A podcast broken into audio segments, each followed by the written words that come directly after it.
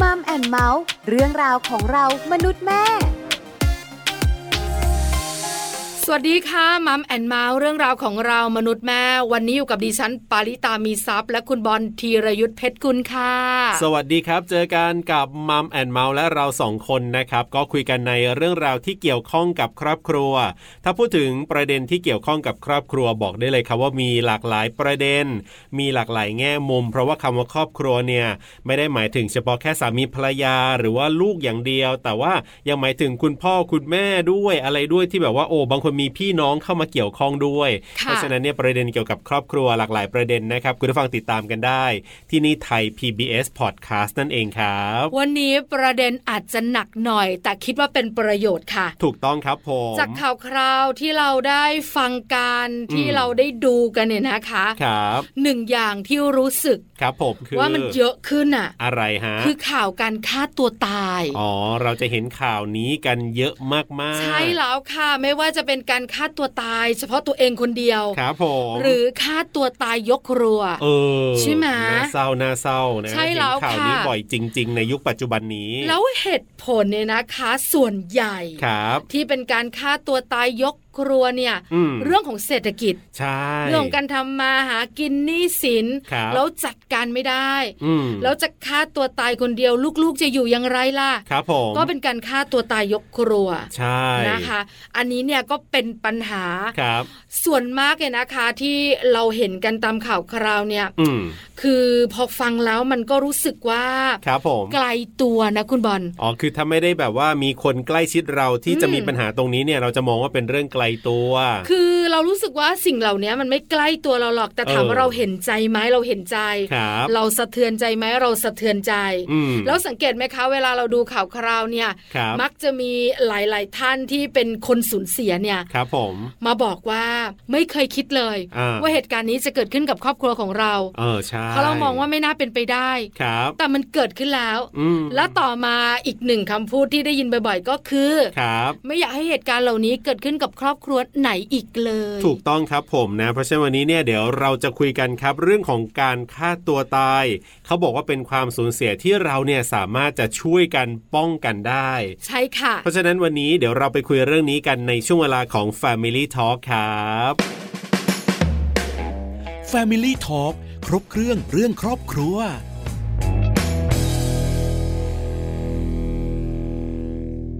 f a m i l y Talk ครบเครื่องเรื่องครอบครัวนะครับ เรื่องของการฆ่าตัวตายความสูญเสียที่ป้องกันได้ เหตุการณ์แบบนี้อย่างที่บอกครับไม่อยากให้เกิดขึ้นกับครอบครัวไหนเลยแล้วก็หลาย ๆ ครั้งนะครับที่คุณปลาบอกมาแหละว่าข่าวคราวเนี่ยพอเราติดตามปั๊บจะบอกว่าไม่ได้มีสัญญาเลยนะ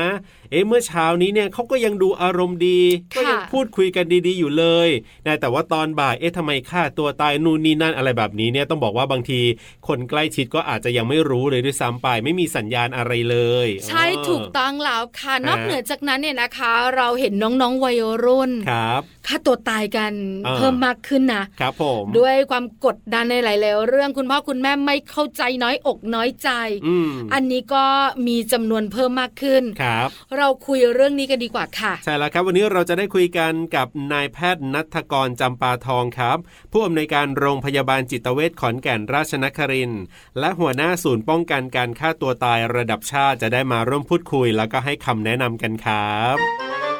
Family Talk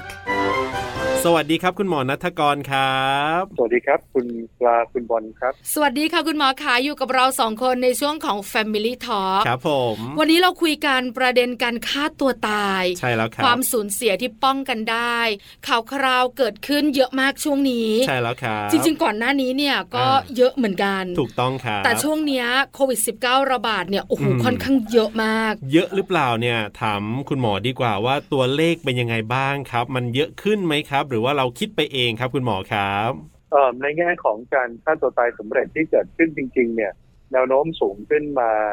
ตั้งแต่ในปี 63 แล้วนะครับเอ่อ ครับ ส่วนปี 64 เนี่ยก็ยังเป็นในทิศทางที่สูงเช่นเดียวกันกับปี 63 นะครับเพียงแต่ว่า 64 เนี่ยอาจจะยังไม่ครบเอ่อสิ้นปีปฏิทินดีทีเดียวนะครับ เราก็รอดู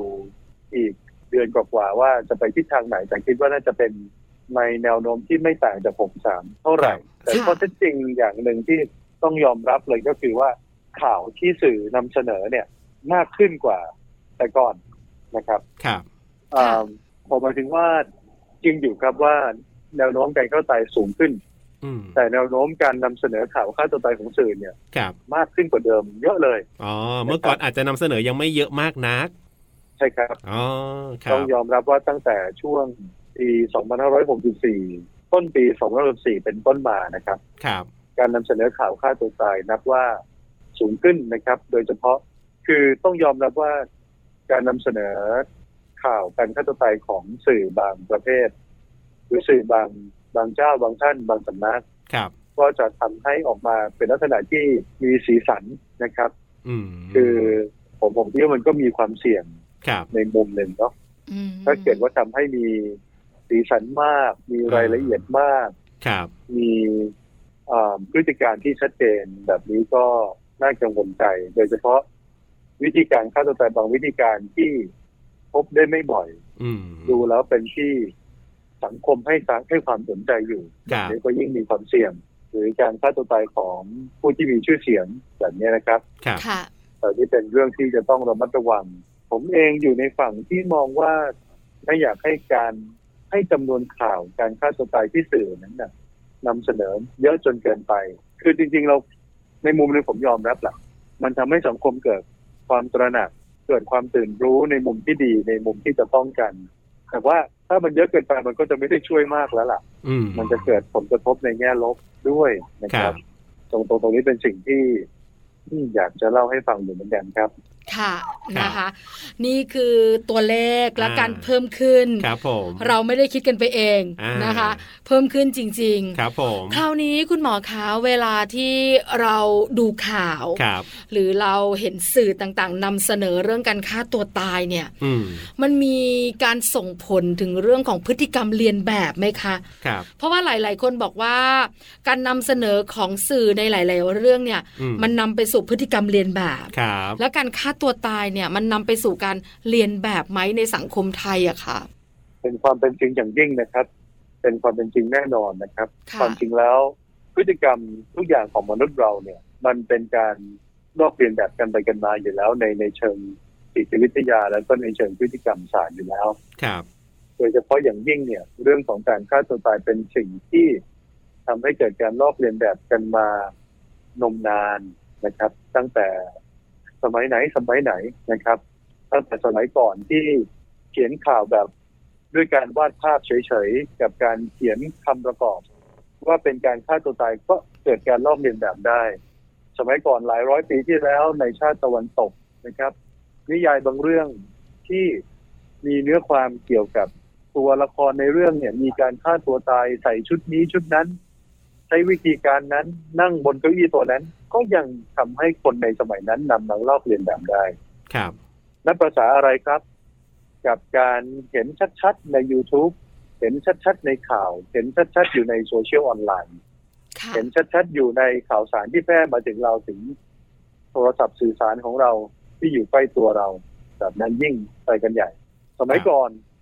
ยังต้องออกมาเฝ้าเตือนกันนะครับ หลายสิบปีที่แล้ว ในต่างประเทศเนี่ย เวลามีเซเลบริตี้คนหนึ่งดาราผู้มีชื่อเสียงสักคนหนึ่งฆ่าตัวตายสำเร็จ โอ้บุคลากรทางการแพทย์ต้องออกมาเตือนกันว่า โอ้ต้องระวังนะแต่เขารู้ว่าจะมี อาจจะมี copycat เกิดขึ้นในช่วงเดือนสองเดือนนั้น ครับ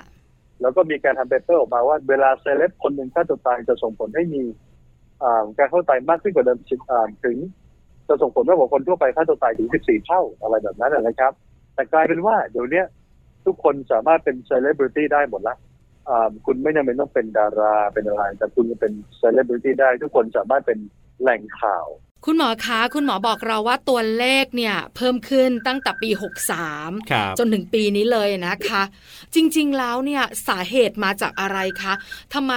คนเราฆ่าตัวตายเพิ่มมากขึ้นนะคะ สาเหตุลำดับแรกยังคงเป็นเรื่องของเรื่องของความสัมพันธ์นะครับ ค่ะ ความสัมพันธ์โดยเฉพาะอย่างยิ่งภายในครอบครัว ความสัมพันธ์กับคนใกล้ชิดนะครับ แล้วก็สาเหตุอันดับที่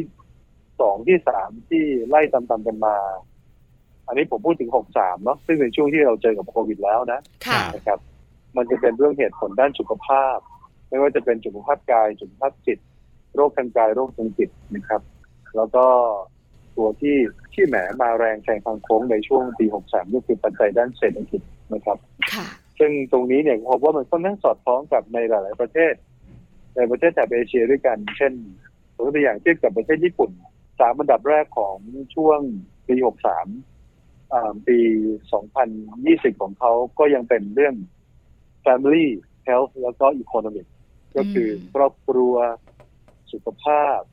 แล้วก็อ่าเศรษฐกิจ ค่ะ เช่นเดียวกันนะครับ ครับ ของประเทศไทยก็คล้ายคลึงกันครับ เพราะฉะนั้นก็สาเหตุหลักๆเนี่ยนะคะ ก็เรื่องของครอบครัว อืม เรื่องของสุขภาพแล้วก็ ครับ เรื่องของเศรษฐกิจเนี่ยนะคะ ครับ คราวนี้คุณหมอขาถ้าพูดถึงครอบครัว อ่า หลายคนคิดว่าไม่น่าจะเป็นปัจจัยอะไรที่สำคัญ ครับ ในการที่คนคนหนึ่งเนี่ยเขาจะฆ่าตัวตายได้ อืมอืม ครอบครัวเป็นสาเหตุสำคัญ เพราะอะไรก็คุณหมอขา ครอบครัวหรือความสัมพันธ์กับคนใกล้ชิดเนี่ยนะครับ เป็นสาเหตุสำคัญมานมนานแล้ว ค่ะ ตั้งแต่ก่อนโควิด ตั้งแต่เราเริ่มเก็บตัวเลขสถิติกันมานะครับ นั่นก็คือผลการตัดไปสำเร็จมากกว่าครึ่งพบว่ามีเหตุผลทางด้านเนี้ยร่วมด้วยประกอบด้วย ค่ะ อาจจะเป็นเรื่องของการความน้อยใจคนในครอบครัว การถูกดูด่า การถูกต่อว่าจากคนที่รักจากคนในก็จากคนใกล้ชิดของเราอ่าไม่ว่าจะเป็นบิดามารดาบุตรภรรยาหรืออะไรก็ตามเนี่ยนะครับ ซึ่งตรงนี้เนี่ยทำให้คนคนรู้สึกได้มาก เพราะว่าเป็นคนคนที่ใกล้ชิดอยู่นะครับ ค่ะ ตรงนี้จะเป็นเหตุผลที่ติดมากับหลายๆคนเลยครับ ที่ดำเนินการพยายามทำร้ายตนเองนะครับ ค่ะ เพราะฉะนั้นเนี่ยเป็นเรื่องของความรู้สึกน้อยอกน้อยใจหรือการโดนว่ากล่าว จากคนในครอบครัวเนี่ยส่งผลค่อนข้างเยอะ ครับผม การที่คนในครอบครัวดุด่าว่ากล่าวการทำร้ายจิตใจเนี่ยทำให้เราฆ่าตัวตาย เออ แปลว่าเราแคร์คนในครอบครัวเยอะมากสิครับคุณหมอขา เอาง่ายๆเลยนะครับ เมื่อเราเทียบเรื่องของความสัมพันธ์ในครอบครัวกับเรื่องของความรักความหึงหวงการอกหักอะไรแบบนั้นเนี่ยคนละเรื่องเลยครับ ค่ะ ครับ พวกสาเหตุที่เกิดจากเอิ่มเป็นโรแมนต์ problem ทั้งหลายเนี่ยนะครับเอ่อที่เป็นปัญหาความรักความหึงหวง ในเชิงชู้สาวอกหักอะไรที่นี่นะครับ เป็นสาเหตุที่ที่น้อยกว่ามากเมื่อเทียบกับความสัมพันธ์ในครอบครัวนะครับ แน่นอนครับ คนไทยยังค่อนข้างให้ความสำคัญกับความสัมพันธ์ในครอบครัว การใส่ใจความรู้สึกของคนในครอบครัว แล้วก็เป็นสิ่งที่บ่งบอกว่าในครอบครัวของเรานั้นเนี่ย อาจจะยังฟังกันไม่มากพอ อืม ค่ะ อาจจะอาจจะพูดกันมากพอ แต่อาจจะรับฟังกันไม่มากพอ เราฟังกันน้อยลง แต่เราพูดกันเนี่ยนะคะ เยอะขึ้น ครับ หรือยังคงพูดเหมือนเดิมเนี่ยนะคะ คนไทยฟังน้อย ฟังน้อยกันมาตลอด อ๋อ เราเราฟังได้จำกัด ฮะ ค่ะ เรามีความอดทนต่อการรับฟังได้ค่อนข้างที่จะน้อย ครับ บางครั้งเราอดทนรับฟังกับเพื่อนร่วมงานได้กับคนที่ไม่ใช่คนในครอบครัวได้ อืม แต่กับคนในครอบครัวเรารับฟังกันได้น้อยครับ อืม ค่ะ ฮะ แล้วถ้าเป็นแบบนี้เราจะทำอย่างไรดีคะคุณหมอขาที่จะทำให้ครอบครัวของเราไม่เกิดเหตุการณ์ร้าย ครับ ๆแบบนี้ขึ้นในครอบครัวค่ะ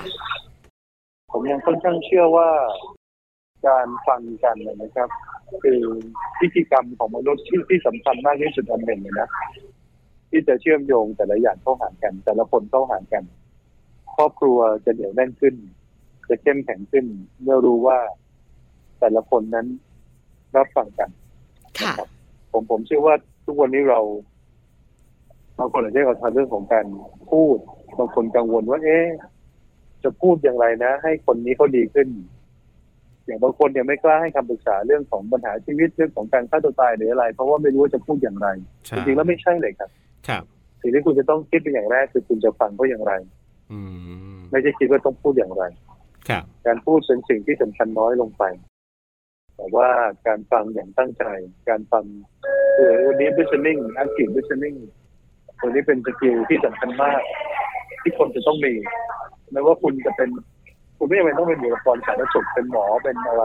คุณสามารถที่จะรับฟังคนอื่นได้ และน่าจะเป็นสิ่งที่เป็นเกราะป้องกันภูมิคุ้มกันที่ดีที่สุด อืม ในการที่จะป้องกันปัญหาการฆาตกรรม การฟัง อ่า สำคัญที่สุดนะคะ ใช่ และถ้าเราจะเริ่มต้นที่บ้านแหละคะคุณหมอขา ครับผม เราจะฟังคนในครอบครัว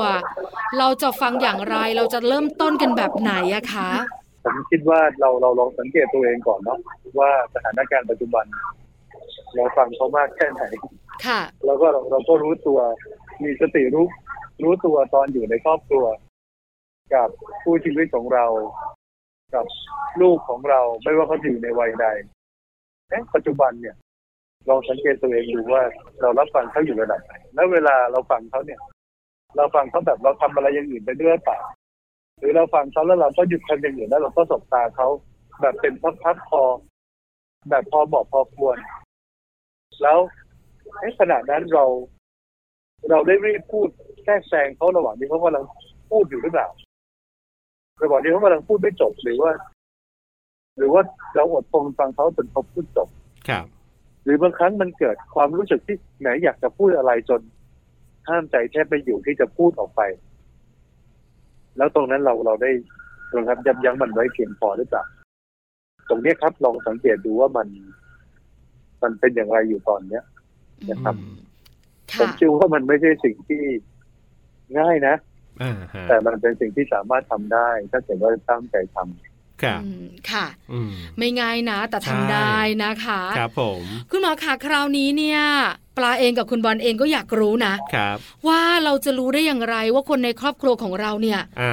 เริ่มมี ครับ อาการผิดปกติหรือ อืม อยากจะฆ่าตัวตายแล้ว ออ เราสังเกตเขาได้อย่างไรอะคะ ถ้าคนในครอบครัว มันก็จะมีทั้งแบบยากแบบง่ายนะครับ ถ้าสมัยก่อนเนี่ย เราก็ในเชิงพฤติกรรม เราก็จะรู้แล้วว่ามาแนวเนี้ยเขาดูผิดแผกไปจากเดิมใช่ไหมครับ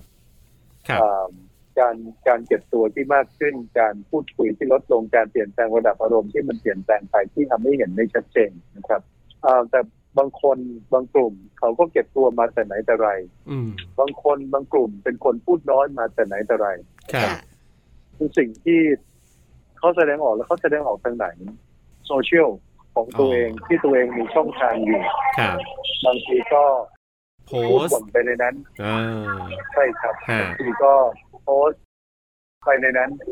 เหมือนกับเคสที่เราพบว่ามีการพยายามทำร้ายตนเองเนี่ย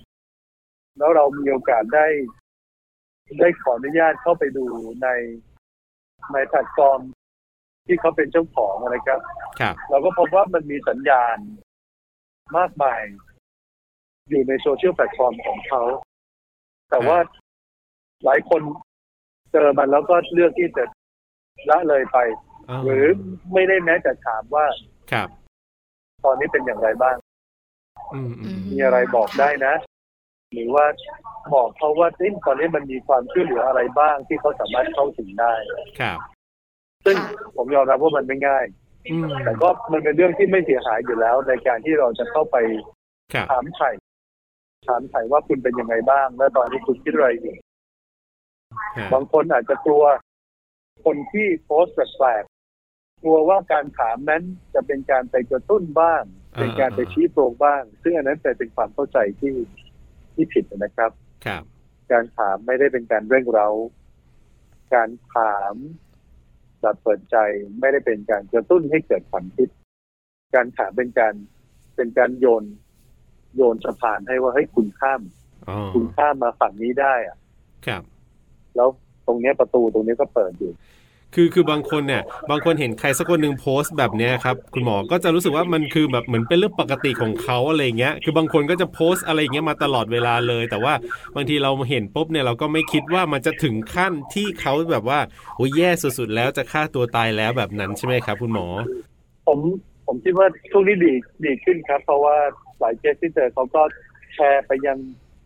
แอดมินเพจต่างๆ ที่ที่มีศักยภาพและแอดมินเพจต่างๆเหล่านั้นเนี่ยก็จะแชร์ไปยังเครือข่ายของเรา ครับ ตอนนี้มันมีเครือข่ายในโซเชียลแพลตฟอร์มที่โยงใยเข้าหากันเพื่อที่จะป้องกันเฝ้าระวังอะไรต่างๆ เหล่านี้ อืม ในในอินเทอร์เน็ตเยอะแยะมากเลย แล้วก็ลูกเพจของโซเชียล i ิ f เ e อร์หลายคนก็น่ารักมากเลยที่แชร์ต่างๆตรงเนี้ย ครับ ทำให้เราสามารถที่จะเข้าไปเข้าถึงติดต่อไปยังตัวตัวเคส หรือว่าเพื่อนของเคสได้ เร็ว ได้ได้เร็วแล้วก็ได้ อืม ทันทานมากขึ้น ครับ หรือว่าติดต่อไปยังเอ่อเจ้าหน้าที่บ้านเมืองที่มีอำนาจหน้าที่ที่เกี่ยวข้อง อืม ได้ทันการ คุณหมอขาสุดท้าย ฮะ ถ้าสมมุติว่าหลายๆ ครอบครัวเจอเหตุการณ์คนในครอบครัวเนี่ย ครับ จะฆ่าตัวตาย อ่ามีสัญญาหรืออะไรก็แล้วแต่ อ่าแล้วตัวเราอาจจะรู้สึกว่าเราจัดการไม่ได้แน่ ๆ เลย ครับ เราจะหาตัวช่วย อืม ควรจะเป็นที่ไหนคะ ผมคิดว่าตอนนี้เนี่ยอยากให้ประสานไปยังสายด่วนสุขภาพจิต1323 นะครับ ค่ะ เป็นฮอตไลน์ของประเทศเราในเรื่องสุขภาพจิต เป็นฮอตไลน์หลัก ที่ตรงนั้นก็จะมีผู้เชี่ยวชาญที่คอยให้คำแนะนำปรึกษาได้นะครับอ่าในรูปของ Line แอดนะครับ เราก็มี Line แอดคุยกันนะครับ K H U I K U N นะครับ ID Line นี้เนี่ย สามารถแอดไปที่จะขอคำปรึกษาได้ตลอดเวลา ก็จะมีเจ้าหน้าที่ที่ที่ไม่ใช่บอทนะ ครับ เป็นเจ้าหน้าที่ผู้เชี่ยวชาญที่จะคอยตอบ แล้วก็ถ้าดูแล้วคุณต้องการอะไรที่ลึกขึ้นเราจะส่งหาผู้เชี่ยวชาญ อืม ส่งไปยังหนึ่งสามสองสามได้อีกนะครับ อืม หรือว่าถ้าคนในครอบครัวมีความเสี่ยงที่ที่ด่วนจริง ๆ เลยเนี่ยคก็รับ แจ้งไปยังไลน์แอดคุยกันนี้ได้เลย หรือว่าโทรศัพท์ไปที่หนึ่งสามสองสามได้เลย หรือถ้าด่วนกว่านั้นอีกนะครับ ครับ แจ้งไปยังเพจของกองปราบได้เลย อ๋อ อืม ฮะ กองปราบจะมีช่องทางที่สามารถที่จะเข้าถึง ก็จะเชื่อมกับทั้งคุยกันเชื่อมกับทั้งตัวส่วนของหนึ่งสามสองสามนี่แหละครับ ครับ ในการที่จะประสานไปยังสายตำรวจทั่วประเทศ เพื่อที่จะเข้าไปดูแลประชาชนได้เร็วที่สุด อืมครับผม ซึ่งที่ผ่านมากองกองปราบก็ได้ช่วยเราในหลาย ๆ เคสมากๆเลย ครับผมเอาล่ะวันนี้ขอบคุณคุณหมอมากๆครับที่มาเอาร่วมพูดคุยให้คำแนะนำดีๆ รวมถึงนะถ้าเกิดว่าครอบครัวไหนมีปัญหาแบบนี้จะต้องทำอย่างไรคุณหมอก็ฝากปิดท้ายให้เราเรียบร้อย ขอบคุณมากครับ คุณหมอครับ นะครับ ขอบคุณค ติด รั ตาม บ สวัสดีครับ สวัสดีครับ สวัสดีค่ะ Family Talk ขอบคุณนายแพทย์นัทกรจำปาทองนะครับ ผู้อำนวยการโรงพยาบาลจิตเวชขอนแก่นราชนครินทร์และหัวหน้าศูนย์ป้องกันการฆ่าตัวตายระดับชาติครับ ที่วันนี้มาพูดคุยกัน